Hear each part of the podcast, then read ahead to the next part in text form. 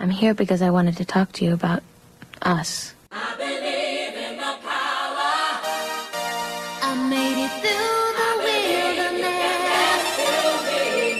Hey, Mr. DJ. Time goes by so slowly. Ladies with an attitude can join the party. Just close your eyes. Yeah. Okay, so joining us this week, I'm very excited. He is an author. His latest book, Her Last Affair, just came out on paperback, and he is, like us, a lifelong Madonna fan. Give it up for John Searles, everybody. Yay! Yay. Happy oh, Hi, to John. be here. John, Hi, thank you thanks for having joining me. us. Thanks for having me. Of course. so, John, tell us, like, what is your history like with Madonna? Like, when did you fall in love? What is your like? what you Well, I have to of say, first of all, it feels a little funny talking about Madonna because I don't talk about my love for Madonna that much because people always seem to want to say bad things about her. So I kind of just keep it to myself. this is a, I'm this sick is of defending space to- her. I just love her. This is a safe space. I'm glad. well, you know, I grew up. My dad was a cross country truck driver. I grew up in a little town in New England, and all my childhood we listened to like Merle Haggard about like I don't know people with not enough money for Christmas presents and trucks breaking down on the train tracks and things like that. And it was just really sad music, and most of my childhood. And then Madonna came along, and it was really happy, fun music. Music can be uplifting, interesting. Yeah, I mean, obviously, my mom listened to like other things, and there were there were there was other happy music in the world before Madonna, but I I was not really exposed to it all that much. And I remember I was thinking about this today. I remember my best friend slash obsess obsession slash boyfriend in high school.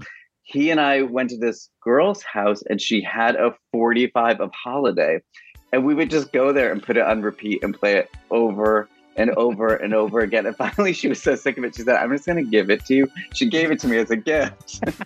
Aw. I know. It's adorable. And then I played it for this girl I was like quote dating, and we both did. My my friend and I played it for these two girls who were dating. They were like, "Ugh, it's so."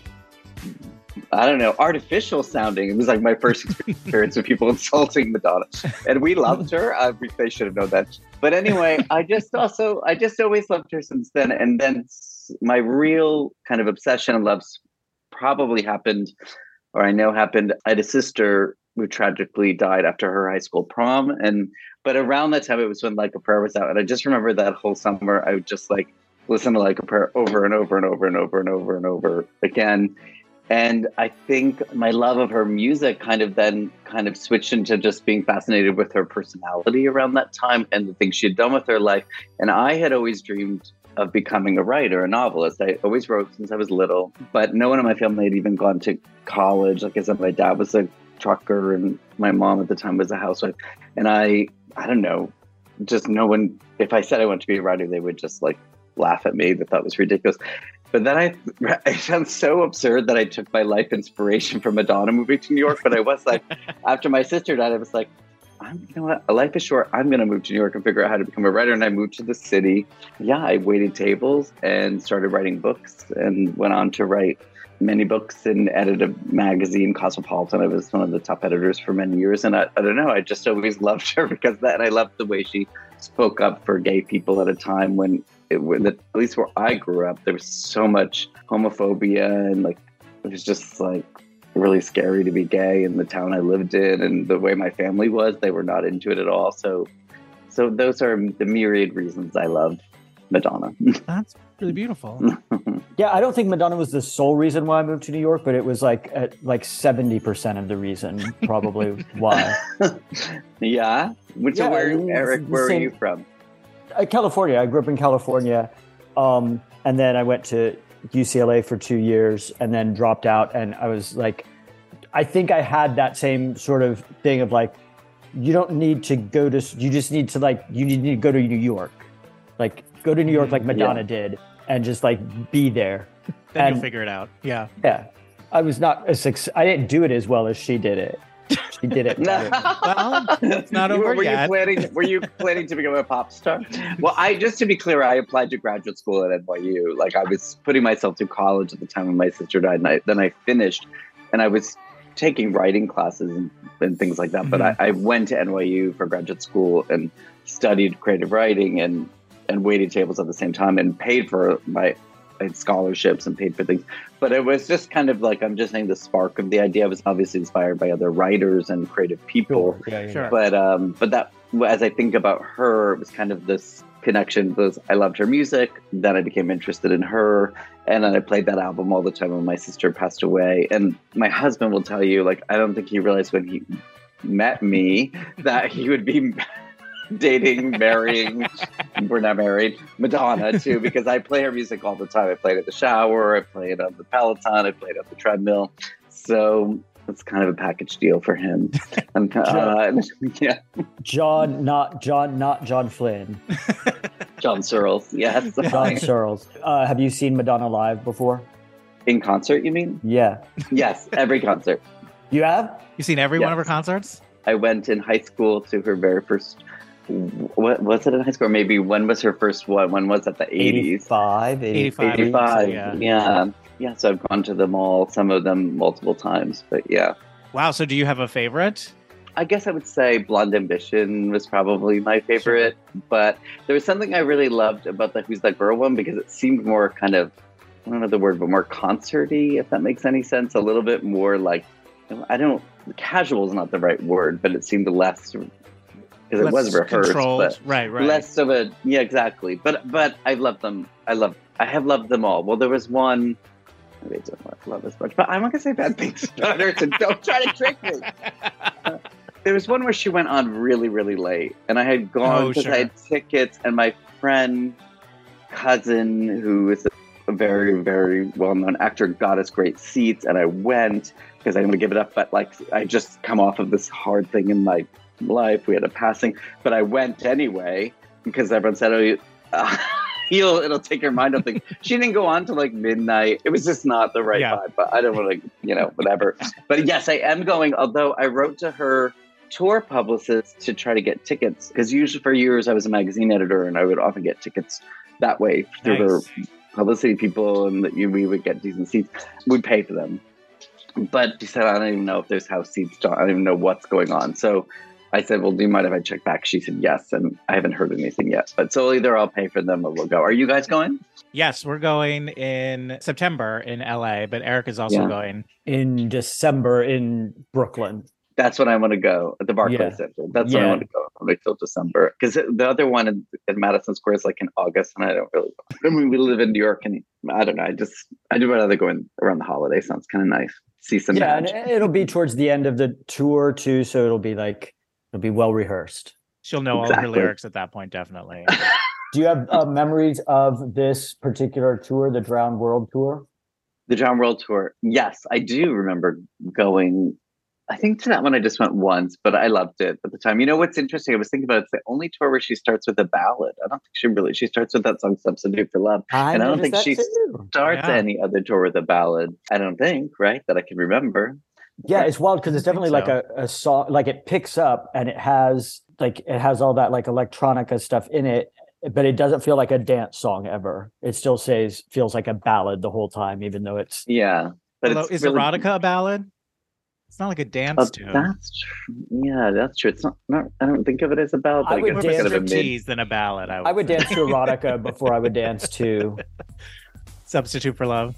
yeah, Okay. Drowned World Substitute for Love. Okay. Well, that's you. Uh, you have to put that on. Do you which one would you dance to, John Searles first? Erotica or or which one have you danced to? yeah. Uh, all if you count the Peloton as dancing or the treadmill at the gym. That's. I'm not much of a dancer myself, but I am a runner and a biker, and so I guess in that regard, So if you were gonna like hit your like runners, if you were like hitting your runners high, and you wanted a song that was gonna be like, oh yeah, like it clicks in right when those endorphins kick in for you, nat- that you created naturally through your own muscles and lung breath work. Would you want to hear erotic? Would you like it to go into erotica or Substitute for Love. Well, there's a remix of Substitute for Love that you can really run to. It's like 12 minutes long. It is like Thomas calls it like the drug overdose song because it's like like it's like crazy, and you do Sure. feel like you know. So it's it's kind of that. I think that, but I don't think I would just Drown World or Substitute for Love song off this off of Ray of Light, the album. Mhm. That might not make me run as fast It's like the remix. It's more of a cool down. yeah, more of a cool sound, exactly. so you would pick the remix would be number one, erotica would be number two, and then Substitute for Love would be. Well, number I would probably Original pick demo. the. I'd probably pick the Confessions tour live erotica to run to because I like Oh, yeah. it's a little different. And then what's the third one, Eric? was the I mean, original you want- substitute for love. He said. Originally, it was between uh, you had to pick between erotica and Substitute for Love, but now we've opened it up to her entire catalog. well, I mean, there and very. That's true. There are a lot of various versions of these songs, but I don't are. think I would. I didn't know I would be discussing what I run. Uh, I, I, I did the Peloton this morning, so let me think of what I listened to this morning. Oh, there's some remix. I don't even know what it is, but like I just find them on YouTube. I don't know. I just play Yeah. them. They're great. You know. YouTube has so much, so much You could. Madonna stuff that I didn't them. even know existed. So I will tell you that I remember when I first moved to New York, or maybe a little bit after I moved to New York. I remember I was in my apartment on Bank Street, and they were saying she was going to have her erotica party, and they said where it was, like on Washington Street. And I was, they were like, people waiting outside. I was like, wait, that's right down the street. I'll just walk down there and see. So I, I walked down there, and they're like she got out of a limousine, and she was wearing like I think like Princess Leia buns kind of in her hmm. hair. At Yeah, that that was the look she had for a while. Yeah. Yeah, and walking into the party, which was at, at that place, because we used to do later photo shoots for the magazine where I was an editor for years at this place. I think it was called Industria. But I just remember being this like, I was not long after I moved to New York, and I went down to Washington Street because I saw it on television that they were getting ready for a party, and then she got on this. I think she it was like a. I don't know. I don't know if she was trying to do like a retro limousine, but uh, I, my memory could be wrong. But it was like kind of a janky looking like old limo, and she got out and with her a Princess. Leia buns and went, yeah, yeah, an Edsel. That's what it was, an elongated Edsel. Anyway, that was a Madonna memory. And that's when you're like, I've arrived in New York. I was just excited to see her. I was like, oh, I don't know. But again, like, too.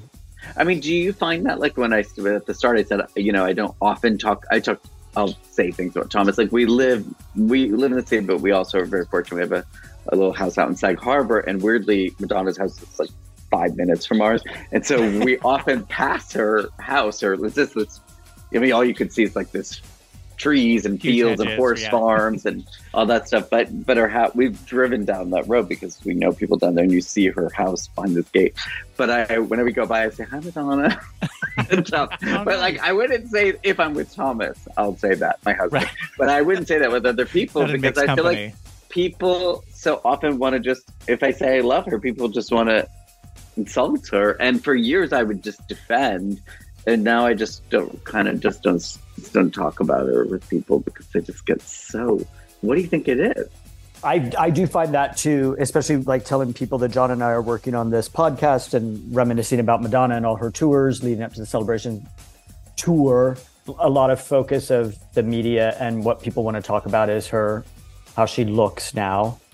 Yeah. And Yeah. I, I, I don't mind talking about that, but it bums me out when people like automatically go to like, oh, she's ruined herself. And I'm like, no, I don't agree. Yeah. I don't. she's, no, Yeah. she's no worse than anyone else.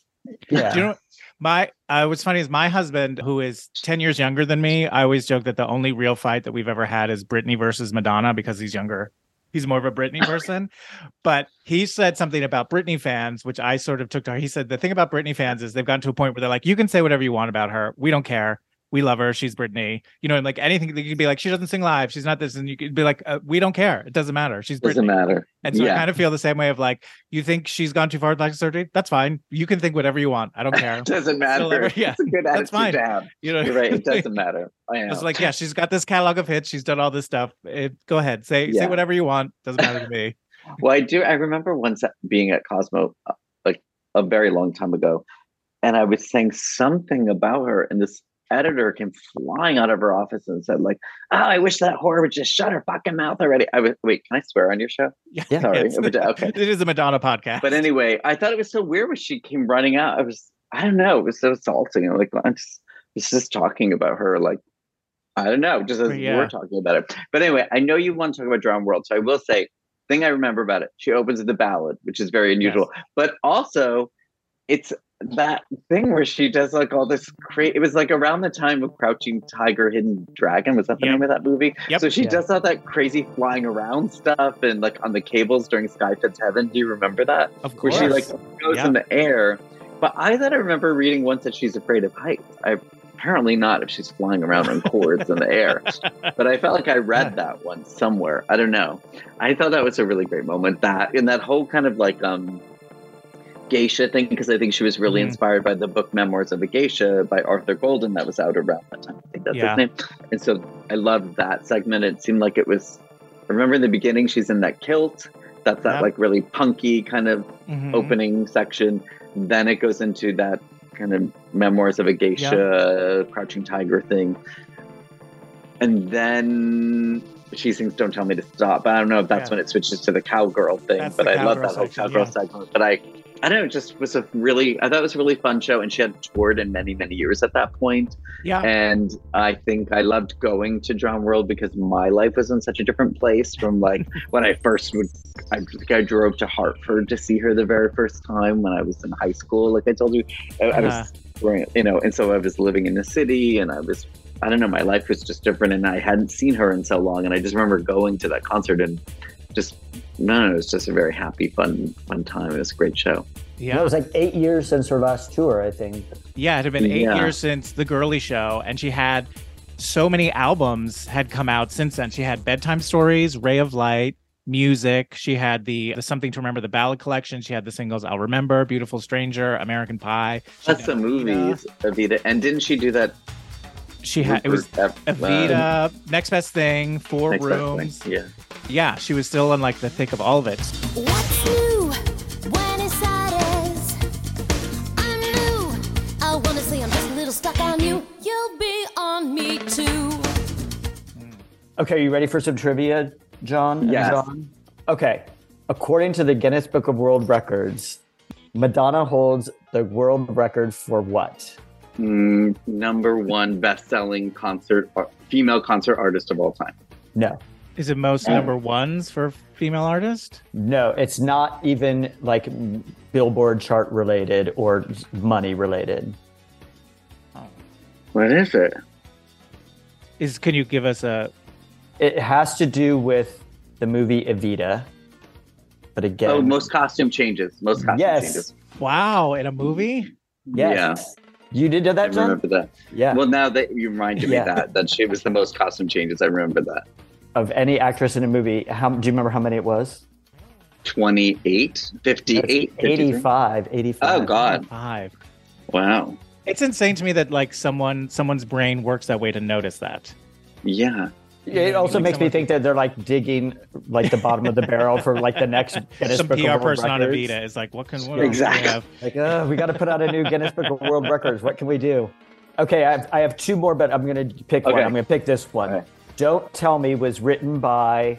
Oh, A guy Madonna's Madonna's brother-in-law. Okay, there you got it. Wow. It's like Melanie's husband, right? Yeah. Not her sister Melanie's husband. I can't remember his name though. Oh, well, then you don't know everything. do?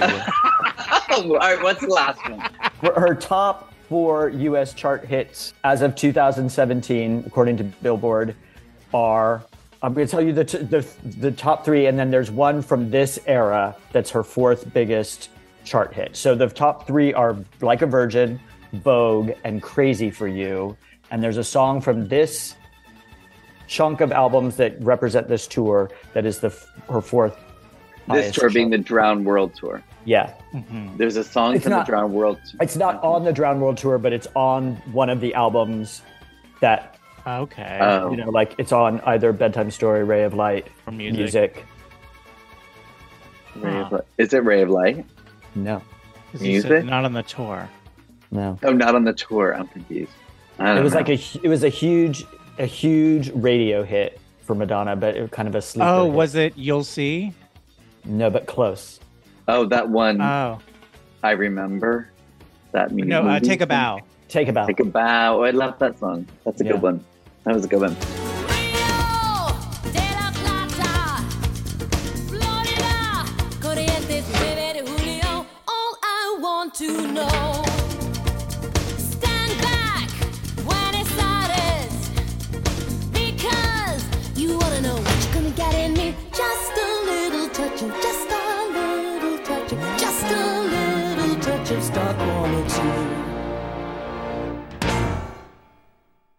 Okay, so the Drowned World Tour. So this one began performances on June 9th, 2001, ended on September 15th, 2001. It grossed $76.8 million off of 47 shows in North America and Europe alone. The Whoa. director was, I know, right? That's The a lot of director was. Jamie King, who also did choreography along with Alex Magno and Deborah Brown. Donna and Niki are back. Yay. Yay, Queens.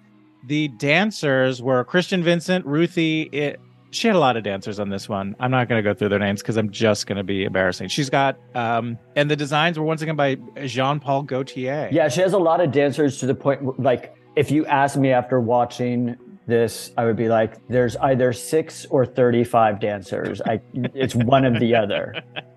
Right. Well, also at this point, the tours, as we'll see going forward, they're less of just her collaborating with a smaller group of people. Like there's multiple choreographers. There's a whole, there's like a ton more dancers, and a lot of them are more specialty performers.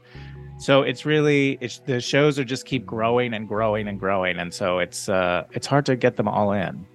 Yeah.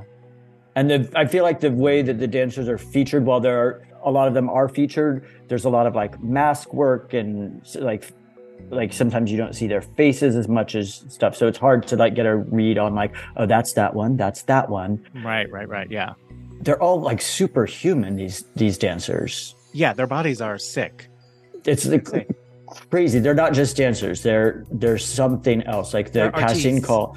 Yeah, the casting call was like casting superheroes for a Madonna concert. Like I feel like if MCU before the fashion. Once again, Madonna. yeah, any of the staging what is to dancers. From her previous tours audition for this tour, they probably would have gotten cut in the first round. Probably, yeah. Maybe some Sorry. exceptions. Sorry, Mr. President. There's no spot for you on this tour. With all due respect. classic Madonna fashion, she sort of settled into like there's sections and there's different like chapters. And so for this one, there's rock and roll punk girl, geisha girl, uh, cyber cowgirl, and Was uh, that what the? Are you? Where? Are you, wait, where are you getting this from? This is all off Wikipedia names? and like the official, Ah, yeah. And then the final one was Spanish girl slash ghetto girl. She probably would. Oh, name that's that where today. she's. Yeah. That's- well, I think the the ghetto part was when she does that holiday remix because don't they call her like a? Yeah, like Yeah, yeah. She's a when I say she's pimp, you say ho. Yeah, I love that thing. so, she, so, so how many girls does this tour present? One, There's two, four different Four. four different sections. four yeah. girls. Yeah, and they're all kind of like warriors of, of a different sort. Yes. I think. And they, she says like that it was like meant to like represent different phases of her career at this point. Although I don't remember her country western phase, but we'll get to that. well, that, the country western thing I think was, I guess, music. That was music was so. kind of Yeah, had some countryish. music and is. yeah, don't don't tell me to stop. yeah, she I mean, needed like that was line on dance kind of. Yeah, My memory of this one before I rewatched it to talk about it today was that it was like a super dark tour. This one, Well, this is the one where she start. This is where like the video screens like come in as like a huge component. Like before this, the first couple tours weren't as heavy on video. I mean, it was you know technology wasn't there. It's not like she was choosing Yeah. not to use them. But yeah, this one does feel much Darker. darker and much more like yeah. like I, I don't feel like she she doesn't smile for the first big chunk of it. she seems very She- determined. Yeah, and Is very, you right? She doesn't smile to the cowgirl section. I think Yeah. actually. yeah, like even Ray of Light, she doesn't smile in. She's like it's a it's upbeat. But okay, well we could talk about do you, want- John. Do you want to talk about like each number? Sure. Oh wow! Should we go through the numbers? We sort of go through go the through the section. so the first Bring one it. is the rock and roll punk girl, as you said, begins with a ballad, "Drowned World Substitute for Love." I will Which say this: unusual. When she when I first heard Ray of Light, and this is the first song on Ray of Light, I immediately was like, "This is an instant classic." This song for me, I love this song. Yeah, I love I love this song too. absolutely Yeah, love same. it. Uh, I thought she looks very David Bowie. In the like rewatching the video, I was like, "Oh, her hair seems very like Bowie in the beginning of it." Yeah, I know what you She- mean with that. reminded me of when my sister was in like eighth grade. I think she had she became my sister's like a she's a doctor. She's like super like straight and narrow, but she went through a really brief tough girl phase where she was friends with these two girls, Janelle and Christina. And Christina Nolan had hair. There were like some that. bad bitches. Yeah, some like so th- uh, that to me it sounds like a, a early '80s tough girl look. Are they in like, are they in the Rikers middle. Island now? Yeah, feathered, like a little bit long. I don't know. It's like so so, so tough.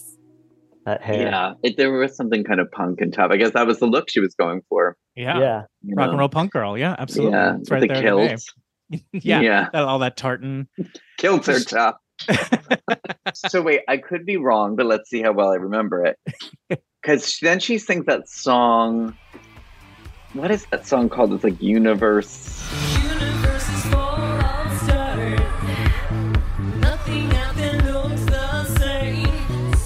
Impressive Yes, instant. Yeah. The Impressive Instant. Is that does that come Yeah. next after Substitute Yeah. for Love? Right. Okay, wait. Yeah, right. Let's see if how well I remember it. Okay. Okay. Well, it's either Beautiful Stranger or Ray of Light next, right? Am I wrong?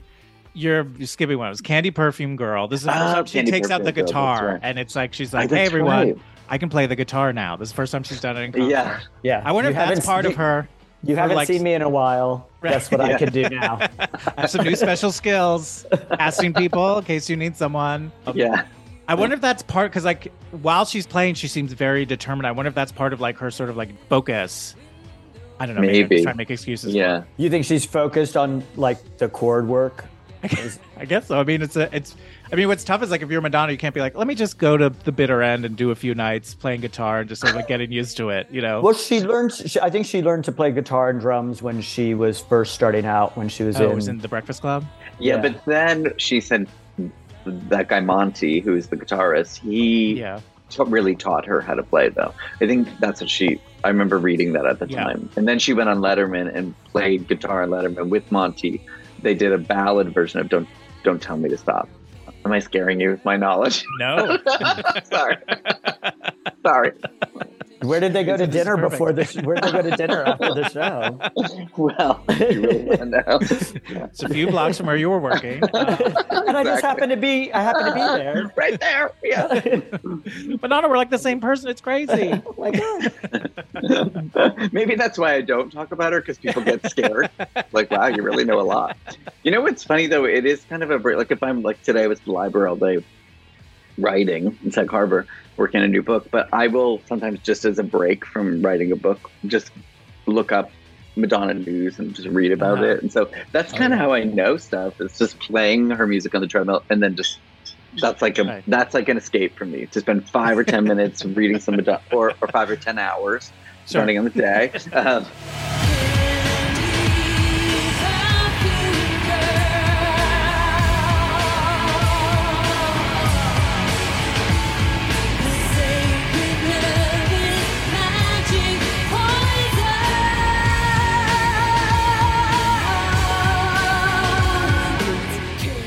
I have a question about Candy Perfume Girl. What do you guys feel about contortionists? wait, is that when they come down with the light bulbs in their mouth? That's later. No, That's, that's, later. This one That's- has Candy Perfume Girl has one of her dancers oh, with she like a like Pinhead. mohawk and like yeah. Oh It's- yeah. It's like and she's a contortionist. And do you have any feelings about contortionists in general? Well, I'm not one. Um, Yeah. well, your your quads are tight from running. Yeah. So Sure. you've, you've chosen you've Yeah, chosen you've- stamina. it makes me a little queasy, I guess, but I think it's fascinating watching all that stuff, the spectacle of it, how someone can, the feats of the human body. I don't know. I find it fascinating. Although, it just, I just think, oh my god, I can never do that. What do you both think? I haven't thought about them specifically too much. How about you, Eric? Oh, I, I don't have any thought. No, Oh. I do- um, I feel like Have you when I'm ever, has anyone ever slept with a contortionist? That's really what we want to know. I, I feel like when I'm watching something like that, I can't tell like if I would label it like a skill or a talent or just something that you can you happen to be able to do. At a certain I- degree, it feels like you have to be born that way. Like you you just are double jointed, or you can just take Oh, your now arm out this of its is what I'm going to look up tomorrow because Yeah. I would imagine you must also have to train your. Look at how Madonna, when she suddenly was like putting her leg around her head and everything. Remember when she was doing that? She probably had to work up to that. Yeah. thing. Yeah. There's a certain there's a certain point where I think you can like exercise your body to get to a certain point, but then to be a contortionist, you just have to the luck of the draw. You're called. It's a I calling. I know. I don't want to say anything anti-contortionist right now because We have so many contortionists who listen to this podcast. Um, okay. So Candy Perfume Girl, contortionist, and then comes Beautiful Stranger, a ray of light. Beautiful, Beautiful stranger, Stranger. you're correct. Beautiful and then Ray of Light. Beautiful strangers, they have that weird like, oh, it's a stagehand. They're just pulling up on stage plant, which is Oh, that's right. Which is what John, you're going to say something bad. It's just sort of like, well, it's just sort of like seems odd, and like she had done that a little bit in Girly Show, where there was sort of like, a, oh, some fan jumped on stage, but it was really a dancer. And this This- one is Yeah. not really a dancer. It's just it's like a stage. Right. trick. It's got like a prop of like a drill with a piece with like a Yeah. two boy two by four attached to it. Like he was just like, oh, I was just building part of the set, and Madonna decided to pull me on stage.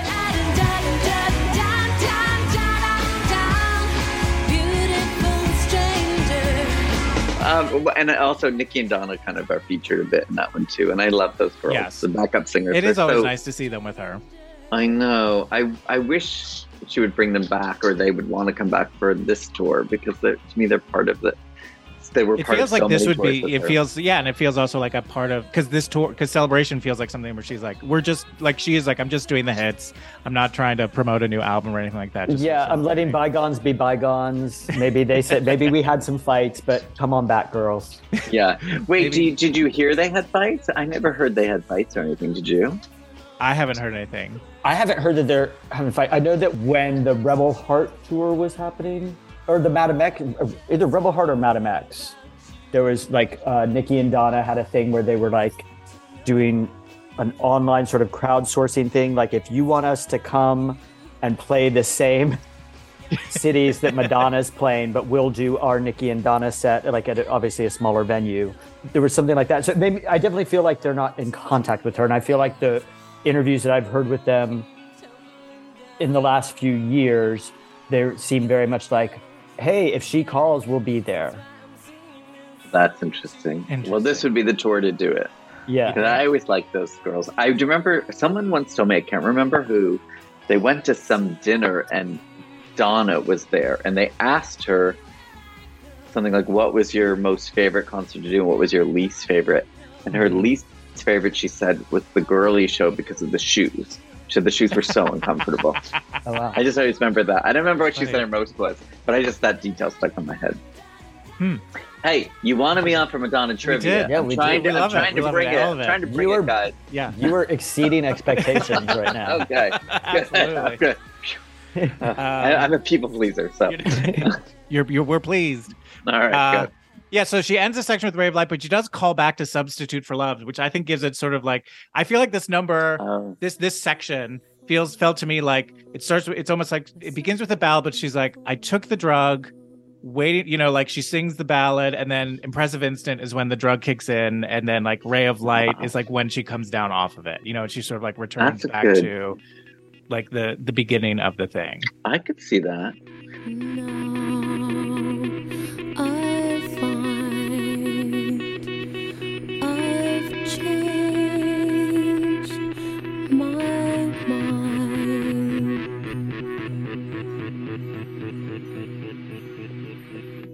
This is my religion. Next comes this whole. That's This the next is the geisha girl, yeah. thing, and it's. I remember it's this very stormy, atmospheric beginning. What's the next song? It's like, is it um, Frozen, where she comes out in the kimono? With yes, the, the before really that we big have the video interlude like of all the 50 naked men hanging upside down. Oh, that's when they have the light bulbs in their mouth. Okay. Yes, exactly. yes, that's like- very Cirque du Soleil.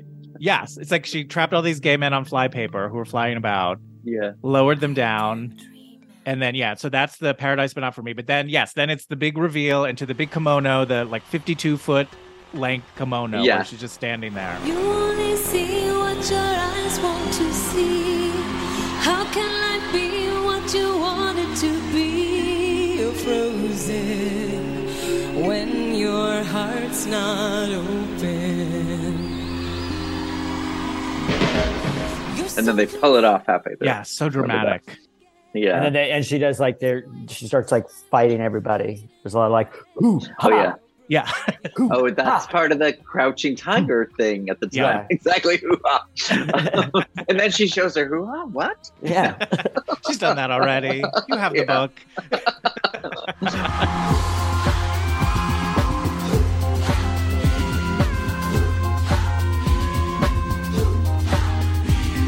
If these are if these girls, the four girls of this tour, are supposed to represent different parts of her career, could we go out on a limb and say that they're chronological? Like that the first one, her is sort of like her punk rock rebel fate, like her in the beginning.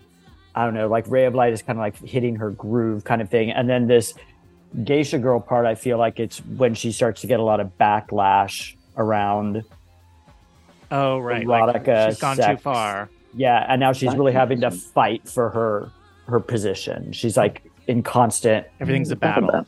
yeah. But she did fighting. If you think about it, in Blond Ambition with Causing a Commotion, she fought with Niki and Donna on stage. Oh, yeah. And remember She she did likes that whole to thing. Fight with She always everybody. kind of does that on stage. So, She likes so drama. maybe, yeah, she likes the drama. Maybe I don't They're know. all Maybe just that getting is- along. Is that interesting?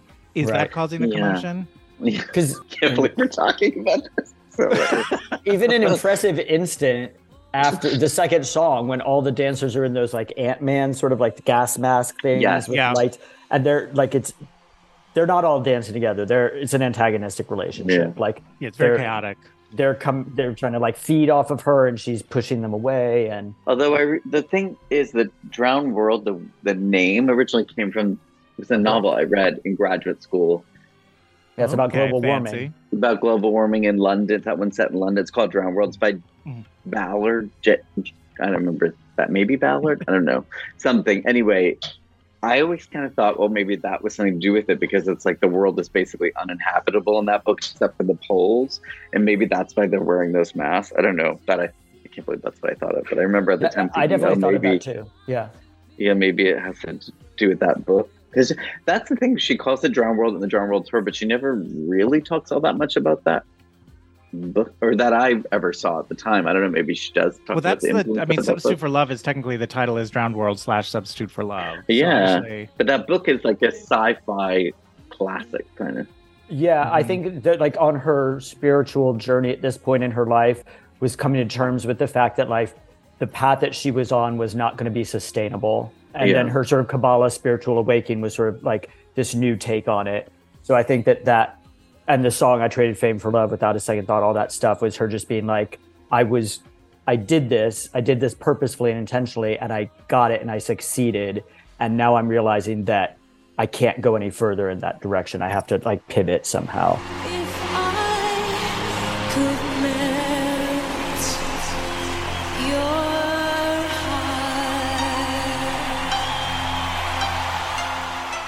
Wait. So then she comes out, does Frozen, Yeah.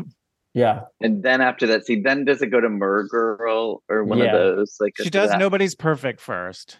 Oh yeah, that's right. Where it's very like computer. I don't know. It's yeah, like it's very like that under the vocoder. water- It feel- Auto-tune. Yeah. Yeah. Yeah. And then is Mer Girl, and Then then, goes. Girl. I'm just trying to get to Sky Fits Heaven because I really like that part. That was well, fun. then we've arrived a at Sky Fits Heaven. We've arrived. yeah. And it's one of my First all, favorites. It's a favorite song of her, mine of hers. Oh, it's really? a great song, and it was mm-hmm. it was just such a fun kind of. That's a great treadmill song. That's a good running song. Yes, Yeah. it is. And I, you know what? I never find. I'm gonna look now tomorrow. I never find a lot of remixes of that song. Like usually, I don't even enter a specific song. I just do from Madonna remixes and scroll, and then I'll just hit something. Yeah, But now I I'll look you. to find some. I, you know, I used to buy the CDs in Yeah. the '90s of all those mm-hmm. remixes. I have Yeah. them somewhere in like a bin or something of all those. And then I used to buy the 12 inch. I used to go to Tower Records when I first moved to the city and go Oh, wow. to, to Tower Records as soon as she would have uh, something released, and I would buy. It. Did you ever go to like uh, Rebel Rebel and like try to find like Japanese imports and like No. oh yeah Fine. down there on um down there in the You West out- Village. You've Yeah. outdone me. Yeah, you could go and there would be like, yeah, like from Europe and from Japan and like, yeah, just Mhm. different things. You'd be like, "Oh, I've never seen her in this hair before. She still has hair to discover. It's amazing. Um, but anyway, well, I love Sky Heaven. I love the whole hoo ha, as Eric calls it. uh, I love the like stuff in the air, and I, you know, it wasn't like I was a big Crouching Tiger fan. I did love Memoirs of a Geisha. That was a one beautiful, beautiful novel, and I can see why it inspired her. But the, here's my question: If she was doing that now, would people accuse her of cultural appropriation because she's kind of dressed like a geisha and pulling Yeah, from I this think they would. novel? so, like, would she just be like, well, too fucking bad? Or would she, I don't know, like the culture seems different than it did at the time of the concert. So, I think I thought a lot about that watching this and sort of like Madonna's journey through culture. Like, I feel like what we would call maybe cultural appropriation today has naturally evolved in a way that she was a part of different cultures. And like, while she was not ever, she's not Latinx at all, but she Right. that's always been a big influence on her music. And I feel like she feels that like the Lower East Side diaspora of culture, like sort of like she has ownership to a lot of that voice somehow. Does that make sense?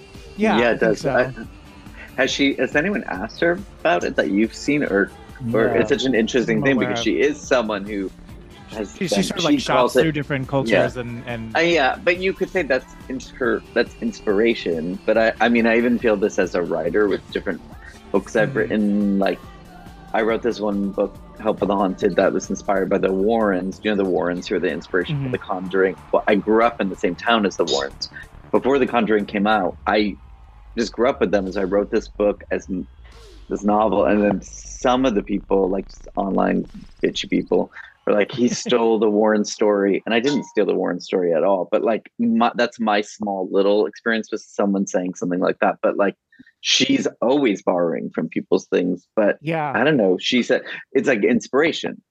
yeah it's a tough road to i think it's a tough thing to figure out i think well specifically you know with geisha i know that i was watching some show where they were talking about cultural appropriation not about madonna specifically and i think there is an official like in japan or in china there is like an official like geisha society and Yeah. they were saying like someone was talking was saying like a video of young girls like playing in geisha like clothing and saying like it was bad and it was wrong and this spokesperson from the society was like no no no no no it's it's fine like we love that we love that people are like playing with the clothes and, and exploring and stuff like that and there's you know like there's a way in which Yeah. it's it's sort of like you can't not have that happen yeah. you know what I, I mean? It's like all art sort of is influenced and you know and and evolves Exactly. and sort of like you adapt, you know, and it's not just like it's like in cooking and fashion and music and all kinds of stuff. Like people are constantly doing it. I think the problem becomes when you're stealing someone's actual work. Yeah, Like- that is problem. Like Vogue is like like Madonna and Elvis. Like Elvis took like someone's actual song and like stopped someone else from getting success from it. With something like Vogue, yeah, Madonna like was singing about a culture that wasn't her culture, but she did write the song and she did hire people from that world to like help her create the video and, and go on tour with her. So there's a part of me that feels like it's I understand it is somewhat in a gray area and it's also like tough for us to like talk about these things when they're not our culture. You know what I mean? To sort of like defend her in that way. I don't yeah. know. This interesting thinking about it because I just think about this section, the geisha Yeah. girl section. Yeah. If it was now, but yeah, Yeah, and even, I mean, e- even thinking about like bedtime stories as an album, which is part of this, part of this chunk of her Career, of her yeah. Oh, yeah. It was Madonna doing an R and B album, and the video for Secret like is in Harlem, and Right. it's it's very like centered around sort of like black music and black culture. But again, I don't think that she was like, now I'm going to do this thing. I think it evolved very naturally and made sense at the time that like she wanted Yeah. to work with these producers. Those producers really wanted to work with her. And she wanted to do like this is my Madonna's take on R and B and my contribution to this sound. Mhm. agree. So then Sky Fits Heaven ends, and then what happens after that? she goes back to Mergirl for a little bit where she Trying to remember. shoots that guy. Oh yeah. Then there's the video for what it feels like for a girl. Oh, that's that one where it's like um that Japanese animation kind of. It's like a Yeah, it's a weird Yeah. like alien rape cartoon, video corny cartoon. kind of yeah. thing. Is that one or chasing? Yeah, Yeah, like- and then at the end they say like stop. Yeah, Yeah, they say like, like, "Stop, stop, stop, we have to stop." move the camera. Exactly. So she's backstage, Getting ready into her cyber cowgirl look. Yeah, exactly. Oh, you know what? else I thought of is this was was this the first concert where her brother was not involved in any way? I think so. I think so, yeah. 'Cause Didn't they have their falling out? Wasn't that around when he wrote the book? I think Yeah. the book comes later, but Anyway. yeah. Just noting that because because he didn't he direct or created the girly show or creative Yeah, he was like of the girly listed show, as like like that. I don't know what and- he was yeah. like heavily involved with the previous show. Mhm. Yeah. Yeah, so he wasn't involved in this one. Okay, so then next she switches. And this is where Eric, you were saying she doesn't smile, but I think that she gets a little bit, or maybe John, you said she doesn't smile, but she does get a little more smiley and happy in this section. She sings that song about Guy Ritchie when she when it starts, right? Yeah, I deserve it.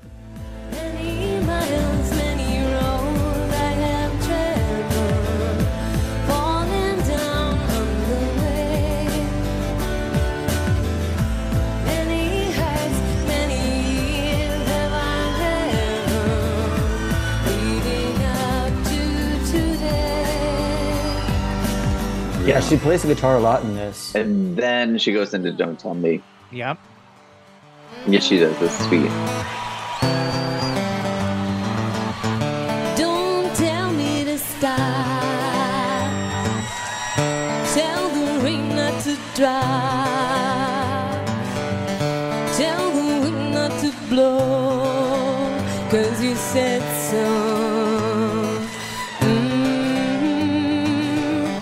On the hay bale, but isn't the hay bale like wrapped in plastic, some kind of like hard plastic substance or something? I remember when seeing her, it was like a hay bale that's like wrapped in something. I don't know. I remember seeing it. I was like, what? It probably looks made it easier that's how to they transport it off the Yeah. plane or something. Yeah, like they they can't like have hay. That's what I was thinking. Exactly. Those things fall apart. It's hay. Yeah.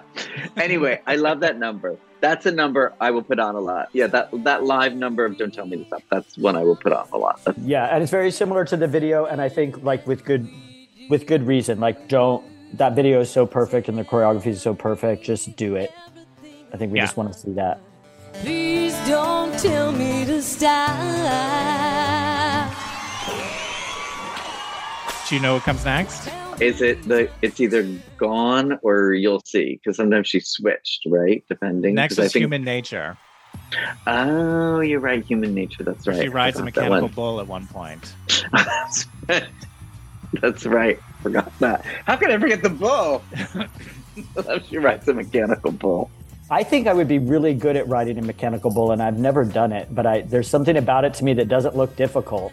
Uh, You It know, it's funny like- watching it. It, it. think I had a similar thought watching. it. I was like, this doesn't seem that impressive, but I wonder if it's one of those things where, oh, it's harder than you think it is. Well, also when you're like at, I've never ridden one, but my dad was a cross country truck driver, and I would go trucking with him in the Wow. summers. My parents would send me to quote make a man out of me. I always say In a truck. I don't think they got the results they wanted, but we did go to places where they would have those mechanical bulls.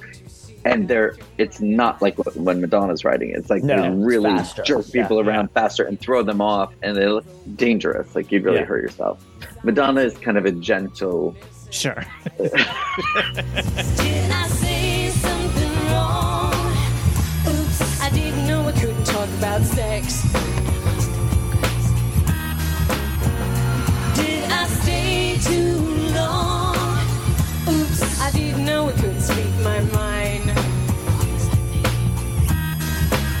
She's like the you know the teacups at Disney version of the of the of that.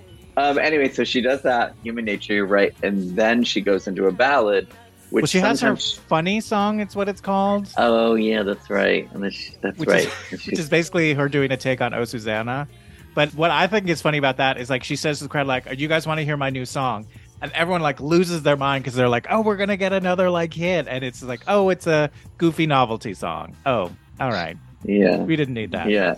And We then she says need it's not it's not really about my father or something. Does she say Yeah. that? I just want to make it clear it's not about my father. That's right. I do think that like her dad, she said her dad's in the audience, and she has so many songs about like, oh, fa- well, just oh father. I guess it's not so many songs, but she had like songs where you're just like, I know that she's singing to like patriarchy in the church and like partly to her dad at some point, but like I don't know. I feel like her dad at some point needs to be like, I really didn't do anything except like be a little bit distant.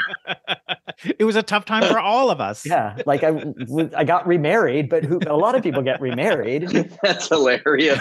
There's no therapy at the time. Come on, give me a break. Yeah. Did you Hmm. see that? Did you see that post she posted the other day? By the way, about going through her. Yes. She went to her archives and then she talked about her mother and the coats and all that. Did you? Yes. have you No, I read didn't that? see that. Yeah, well, she posted these pictures on Instagram where she went to her archives, which I guess she saves every last scrap of everything. And she was showing all the As well. gold cone bra and all this stuff. Mm. And then she said she remember when her she was little and her mom was always cold because she never had a coat because she would always spend her money on kids, on her kids, because there were what were there eight of them. Just kept buying so kids. she- Right. Yeah, I don't know. It was very actually I thought it was really sweet. It was a sweet thing. It was very personal. Oh. I don't know. But okay, so then she ends this, and then is when we get the We then get she secret. but secret is where she switches into the what's the right? It's not part of the cowgirl section. No, we're still No, in is- we're still still- in cow, still cowgirl cyber section. cowgirl. She gets out the guitar again and sings secret. Oh, you're right. Okay.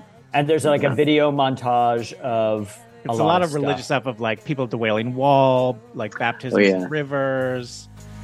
Like a lot of, like, Yeah. prairie stuff. Yeah.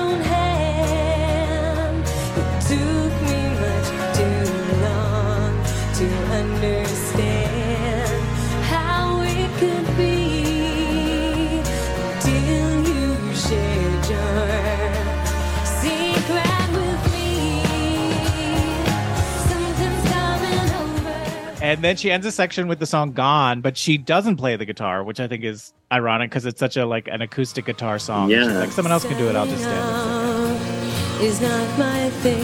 Walk away. I won't be broken again. I'm not. I'm not what you think. Dreaming. But see, I think I must have gone to this concert twice because sometimes I, because I felt like I went once and she sang a different song there or, did, or something. She sang like "You'll See" or something instead, or maybe I saw a different version of it or Huh. something, or she didn't. I don't know. I don't know. I would believe I would I think that makes sense. Like I feel like she'd be like, let's try this and see if it works better. Mhm. She doesn't want this Yeah, show to get stale. Yeah. Although she does seem to really usually stick to Yeah. things. I would but imagine know, I it's so, remember but the shows are so technically involved that it's it's hard to be like, well, let's just throw in another song right now and see what happens. Yeah. be like, dancers just go. You know what I mean? To me, it seems it would be harder. I think for her to just switch up stuff casually. yeah, but she's the boss. yeah, you're probably she's the boss. right. Unless But it's I- like the same thing of like, you. well, if I just stand and what if I'm just gonna stand here and sing, and I could stand here and sing "Gone" or "You'll See," That's true. guys, "You'll See" in A minor, hit it. Yeah. What? What? Do the check for gone, but I'm singing. You'll see. Okay. By the way, a little Madonna trivia is that Thomas, my husband, who is a director, directed this. He had directed David David Blaine's Asia tour, one of his shows, and because of that, got this job directing this illusionist show in the UK. Who people don't really know this guy. His name's Dynamo here in the states that much. In the UK, he's really famous and had this big show. And so we went over there, and while we were there, I think the set designer. I don't know where Thomas is. He'll get the facts right, but was designed one of Madonna's tours. I think the set for Sticky and Sweet, and he told the story how I don't know. It was time for them to do some special Madonna and her family, something some special Kabbalah or some Jewish thing, and he was the only Jewish person there. So they were. He was like. That Madonna was like, "You can do the ceremony, just do it." And he was like, "I don't know how to do this." He told the story. He's like, "I don't, Do it. I The know- Kaddish. Hit it. Go. something like that. He's like, I don't really know. She's like, you'll be fine. You'll be fine. Just do it. We have, we have to do No it. No one's gonna know. Just do it. Just wing it. Nobody's nobody here has done the ceremony. Do whatever you want. do whatever. And just when he told it, it was very, I thought really funny. Popped into my mind. Little Madonna Hilarious. trivia there for you.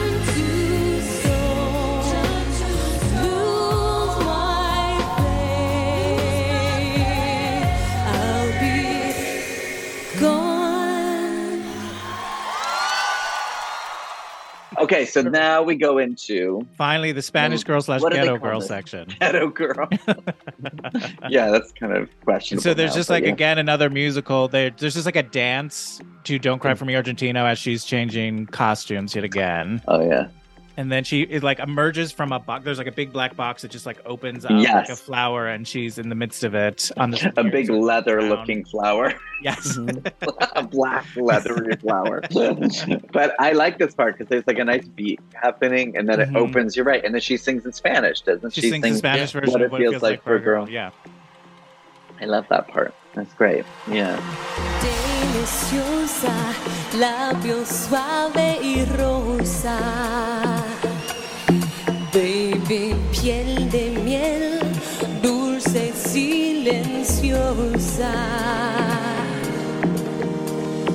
Te parece confundida, su pasión está escondido. Nunca sabes lo que va a decir cuando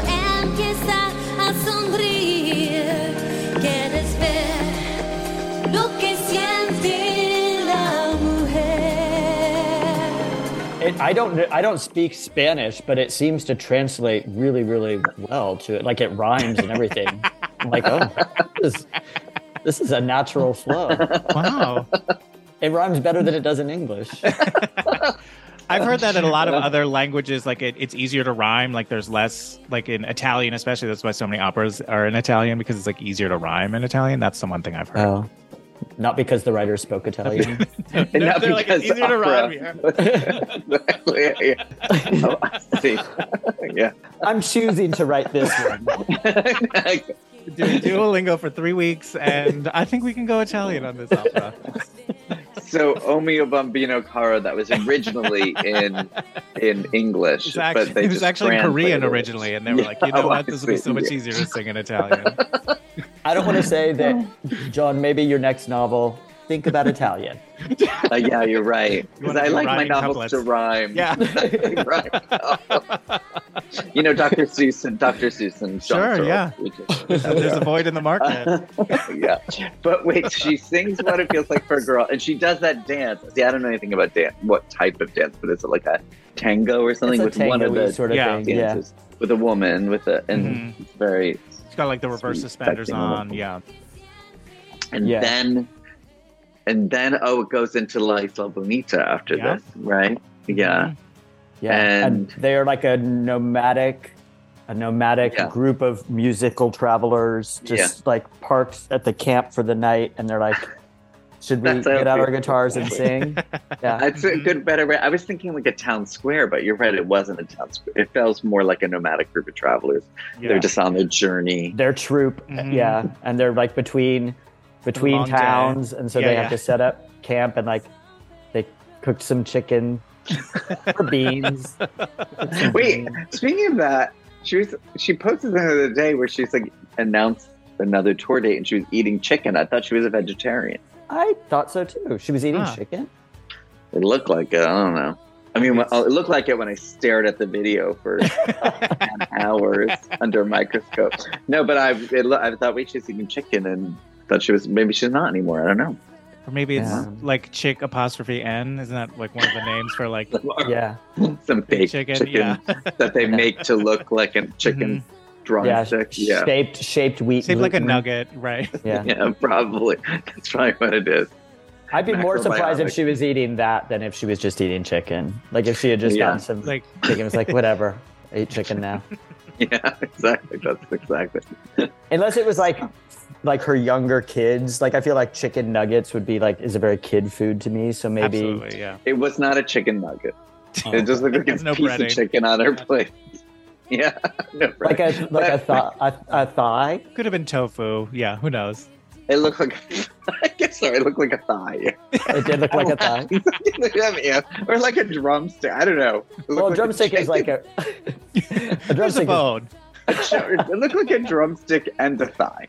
oh, like She a just, that she just piece. come back from a Renaissance fair and she was going through her old stuff. It was Well, a gigantic turkey leg. What Yeah. did She she have? gnawing on it. What did she have with the chicken? Was there like a rice pilaf or Just mixed vegetables.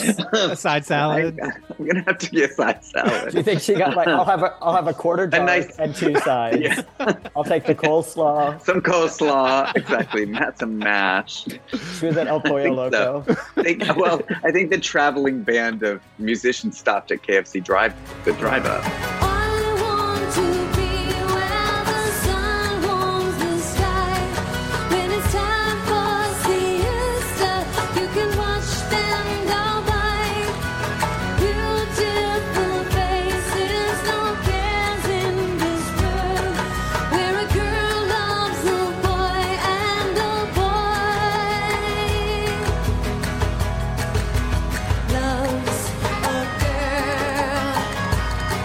Yeah, so they they pull over for the night. The campfire the campfire's getting low, and they start like a little uh, La Isla. Next Let's thing.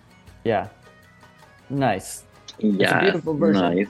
It's like Yeah, I feel it's- like it's, it's, a little slower. slower. Yeah. Yeah. More laid back. And this is when I feel like she really like kind of smiles for the first time in the whole show, like genuinely. Like she looks Yeah. really happy and peaceful and she's Yeah. playing guitar and just like smiling out at the crowd and like seems really in like this She's is probably like, thank God. we're- She's probably like, thank God we're almost at the end. Almost over. Yeah. I'm exhausted. Just got some deep knee bends. That's all I got ahead of me. I don't have to play this Yeah. guitar anymore after this. Yeah. No, I thought she smiled during that Guy Ritchie song and the Don't Tell Me to Stop. I thought she was a little smiley then, but you didn't feel. Mm, yeah. Eric, you thought it wasn't a genuine, it was a fake smile.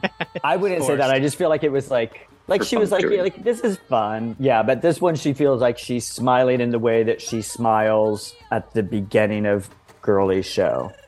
Like after Yeah. she sings erotica and then she goes into fever and she just like smiles so big and looks so like oh So happy. Um, yeah. Yeah. I do have to say, I remember now when we went to, we went, we got the tickets through, you know, and we went with some other media people, and someone there said, said the same thing. She barely smiled. She treated the audience, said some, I don't want to say anything bad, so I'm not going to repeat what she said.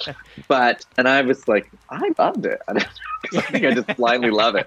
Surprise. But I remember other people saying that, like, she, it was, it just was so, like, whatever, heavily orchestrated. So there wasn't a lot of time for kind of contact contact Banter, the audience yeah. or Yeah. like that. Yeah. I don't know. I don't really need the banter. In it. I didn't. I didn't need it in a show like that. No. I don't either. I agree. All of nature wild and free. This is where I long to Uh, be. so then we get what I feels like her first encore, which is Holiday. And then she's got her Oh, yeah. little motherfucker tank top on and her little Oh yeah. So I remember reading at the time, like she didn't want to do any old songs, and I remember reading something with Niki and Donna at the time where they said something like, they kind of took. They said other people were saying, but we kept telling you, you have to do something. You have to do holiday. You have to do holiday. And there's one part in the video of holiday because that's the version I will put on when I'm on the Peloton or something like that, or on the treadmill, where she looks a little exhausted on her face, like was like dancing, and she's like. Like I'm almost surprised it made. I'm surprised it made the concert cut. That they, someone didn't choose to not show that part because she looks a little like that. I don't know. It's a, I think it's a really fun version when she does holiday. I do too. I think it's great. And this, and there's also like the video version of the what it feels like for a girl earlier, and Mm-hmm. this have sort of like a lot of disco elements in it that feel like they're Yeah. the beginnings of like the confession sound. Yeah. Um, Oh, that's a that's interesting. You're right. It does have that. Yeah. it's a fun, fun version. There's something funny in the video where there's a Niki and Donna both have like bandanas in their back pocket, and somehow Niki loses hers. And there's a moment where they're supposed to take them out and like dance with them, and you can see Niki like turn around to her back pocket, and she's like, "Wait, where is it?"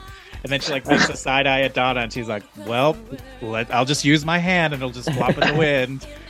that always makes me laugh. I don't know why. I love that moment where they do that dance though with the thing. That it's funny that you're yeah. right. Well, this whole number is just the three of them, which I think is part of what makes it kind of sweet. Yeah, It is. There's none of the other sweet. I know. dancers. Yeah, they go really well together. Those three somehow. We need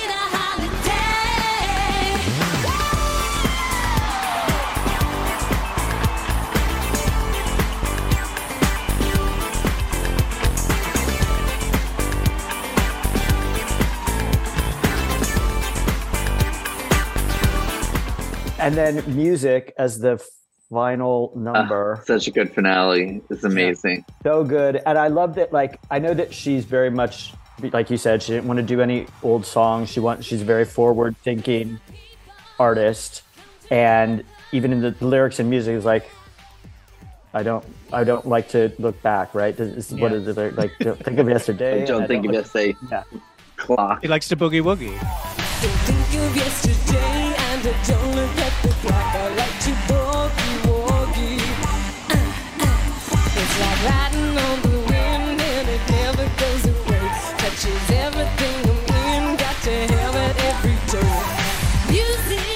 Right but i love that she like shows all that past imagery of her looks and like oh Yeah. He Yeah. does like a, a retrospective of her self during it.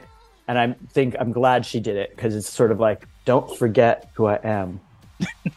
See, you guys analyze it more deeply than I do. I'm We gonna don't have say that it's trivia even. that you pluck out of thin air. And we didn't catch we didn't catch the chicken. Yeah. You didn't catch the chicken, but you caught this thing where she's saying, "I don't look at you know, Yeah, I I don't don't- look back. think of yesterday," Mhm. but then all that's playing behind her. Yeah. It's Yeah. just a gr- that is a great number. It's so high energy, and then when she's doing this, I don't know anything about dance. What do you call that? Like Those Those deep knee bends that she's doing. yeah, and then hopping back Ooh. up and then down. I mean, Isn't like a little like tradition, tradition? Don't they do that in the Fiddler on the Roof? The bottle dance? Maybe. They- Oh yeah, they do a little bit of that. Yeah, they Yeah. don't jump at. They like go down to their knees and come back up, but they, they have bottles Hmm. on their heads. They're not. See, Not I so always frenetic. joke. I used to joke to because Thomas, my husband, is a theater person, um, and I don't have that gay musical theater gene. I have the gay Madonna gene. I feel like Yeah. there are gay guys. similar, sometimes they have but yeah. Both. Yeah. but usually they seem to. A lot of times it's either. It's either they have the gay Mhm. Madonna gene or the gay musical theater gene. Or John Flynn, I think you maybe have both. I think I have both. Yeah, Yeah. I think that's all I have. I'm more Madonna than musical theater. Mhm. But anyway, music that is such a she always does a great finale number. That is like one of the best in her concerts. That's such a great finale number. It's so energetic. The dancing's phenomenal. Yeah, it's a There's- great, like, send you it's out on a amazing. high. It's so high energy. It's so fun.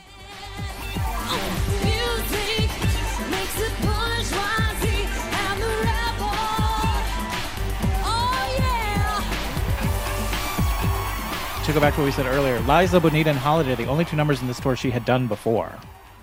But there's a lot of numbers that we never see again after this tour. And they Oh. are Beautiful Stranger, Candy Perfume Girl, Gone, I Deserve It, Impressive Instant, M- uh, Mer Girl, Nobody's Perfect, Secret, and What It Feels Like for a Girl. Are there any of these numbers you're hoping in your she does on the celebration tour? Well, I saw something she posted where she had a list of like possible Oh, yeah. playlists and Mhm. and I saw Yeah, that she's Candy teasing Perfume us. Girl was on there. I don't particularly I'm dying to hear that again. But wait, can you tell me some of them again? Which Uh, ones? I would Beautiful like to- Stranger, I love to hear. That. I love to hear them all, but I'm going to just try to pick. Okay, Beautiful Stranger. Gone. Yeah. I don't want Deserve It. Gone. Gone is yeah, gone. gone. gone is off the list. Uh, I deserve it. Yeah, This She won't guy sing that again. meant- it's won't, about 'cause Guy Ritchie. She won't. yeah, sing yeah, she's it. done. Yeah. Impressive Instant, Mm, maybe not. Mer Girl. No. Mer Nobody's Girl's tough perfect. because if you're like if, if it's a celebration tour, it's so it's so Yeah. Yeah, like grim. Like you don't want to be Yeah. like the ants on my back. Her rye smells her rotting flesh. Yeah. You know, Right. no. I'm that Girl. yeah. uh, nobody's perfect. Yeah. Secret, secret. I wouldn't mind hearing, but it's not Secret like deserves a spot, I Yeah. think. And what it feels like for a girl. Hmm. I mean, I like No. I like both of them, but I could see them not being like big concerty. You know what I mean? Like, Exactly. Yeah. like if it was just like I think her doing an Beautiful Stranger- somewhere. yeah. Yeah. Beautiful Stranger of those, I, I think would be the one that would be fun to hear. But I don't think she would do that because it's that was like a Austin Powers movie. song, so I don't think she'll do that. So- Maybe. Who knows? Yeah, but there's a great remix to that too. If people need good running music, that's a good running remix. I gotta tell you. Or uh, you know, sometimes in the moment I run, I just pop and squat or whatever that is, burst back up, whatever she does, squat. Yeah. What do you call that? What do you call that move? Where she Uh, squats down and then pops back up. I don't know. Is think- that I what think it called? they're A like- squat and pop. I'm naming it a squat and pop. I don't know. I think it's a Spot bot. A, a squat thrust? Is it a squat thrust? Well, a squat Guess so. thrust. You're you're kind of going forward, like with you know. I don't know. She squats down and then pops up. Sometimes I just I'm only kidding. I don't do that. My rough. You met, you match when you met me. Okay, so finally we're doing the number smackdown. So this is when we're comparing numbers she's done before on tour with one she's done in this one to see which one is the best. So for this one again, there's only the two songs, Holiday and La Isla Bonita. So the current champ for Holiday is from Blond Ambition. So do we think this version of Holiday Uh, is better than the one from Blond Ambition? well, that one from Blond Ambition was part of Truth or Dare, and it's so Right. happy and joyful with those. What do you call Got those the outfits? The polka dotted. Polka dot. Yeah. and, the, and Yeah. those those that particular troupe of dancers is so I think anyone who's a Madonna so fan iconic. those Yeah, those they're so like beloved because of Truth or Dare in that time. So I think that one wins, but I don't listen to that one as often if I'm putting them on. So and that and the one from Drowned World does have that fun rap that we talked about in the middle. That's true. You know, it does have that. But but I think the truth That's the, your the vote. Your Blond vote is Ambition Blond one- Ambition. How about you, Eric? Yeah. What do you think? This one is tough for me because John, when we did the girly show last episode, I capitulated to my co-hosts, Okay. and I didn't All fight right, hard bring enough for I, for holiday in the girly show. So I'm going to say my vote is for holiday in the girly show. Wait, is that that? Is Huh. that that like March? Wait, which Yeah. one in the girly show? The March. oh, da- Yeah, yeah. da- da- yeah. Mhm. I didn't know that. That has that long, like "Sir, yes, sir, ma'am, sir" thing in it. So I still. I'll, I'm going to pick. Uh, then I'm going to pick. You don't I'm have to gonna- capitulate for me. I'm going to don't pick. Dre- capitulate on my account, Eric. I like I like this version of Holiday, but also like where it comes after such like a kind of more serious than not concert, just to see her like with Don and Niki again, even though they had just the three of them in Beautiful Stranger. Yeah. But this feels like a return to like, hey girls, it's just us. After all, it's Mhm. still this is still the real deal. yeah. And I think it's a super fun Until I fire. Until I fire them. yeah. Yeah, until I stop taking your It's not firing them so much as just don't hire them again. Yeah. exactly. Yeah. Goodbye. So Eric, you still haven't said your vote. My vote is for No way. uh, Drowned World. Oh, Drum so roll. I'm tying it. Oof. I'm gonna have to go Blond Ambition. I just like that it's like it's the whole gang and all of that stuff. But I do think that this one is still really fun too. yeah. It is fun. Both. They're really both good numbers. And then the other one is La Isla. La Isla Yeah. Bonita. Yes. At this one, the current champ is the girly show, which has that great dance break in the middle of it. She's in like a blue and white striped kind yeah, of sailor, sailor look kind of with a bandana. What about when she does it in the Who's That Girl tour, and then she does that, where she's in that red dress, and then she That's stops. That's also looks great, but Also we great. decided that the girly show was Girly superior Show to that is the one. current current reigning champion. So we only have to compare. I'm gonna- Oh, we, okay. Oh, so you're comparing to the range. I I would personally pick the Who's That Girl, La Isla, Okay. because like she gets really kind of moody, and she like you know stops and she just singing like a cappella. Who's that girl? Like or well no, a la, and then she just La Isla thing is Mhm. part of that whole. I like that Right. moment. But Okay, I so guess your I would is pick. okay. I would pick the one you're not offering me. is La Isla in the Which red is what Eric did. So okay, fair enough. Yeah, but I guess I, since yeah, I don't I don't know the bandana with the stripe. That was the Australia one. Yes. Gosh, I have under. to pick. I'm very indecisive. Okay, I'll pick that one.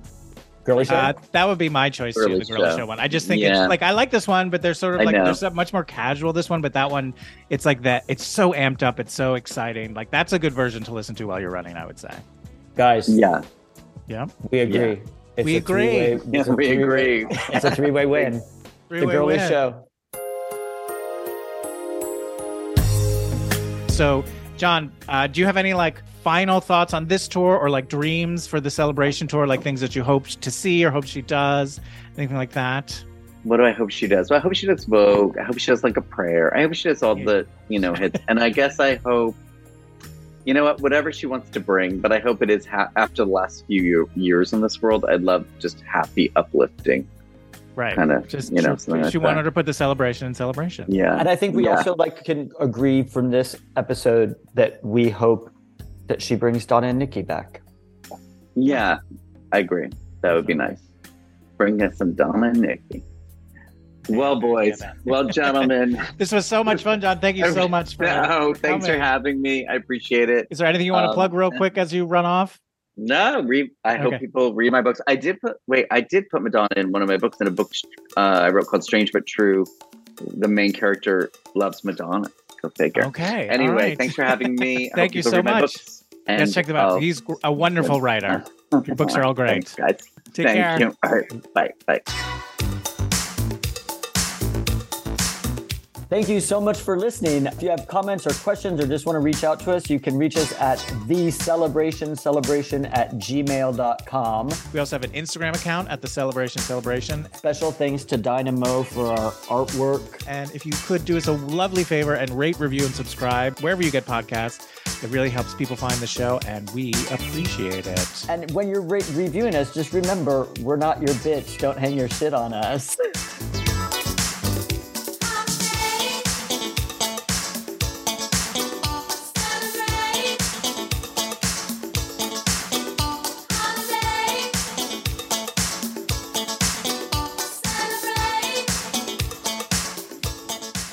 Well, I do. I remember once being at Cosmo, uh, like a very long time ago, and I was saying something about her, and this editor came flying out of her office and said, "Like, oh, I wish that whore would just shut her fucking mouth already." I was wait, can I swear on your show? Yeah. Sorry, It's- okay. I once It is a Madonna podcast. I, yeah, I once did an interview on Fresh Air with Terry Gross, and the, the producer told me I could tell the story with swears in it, and so I just started swearing.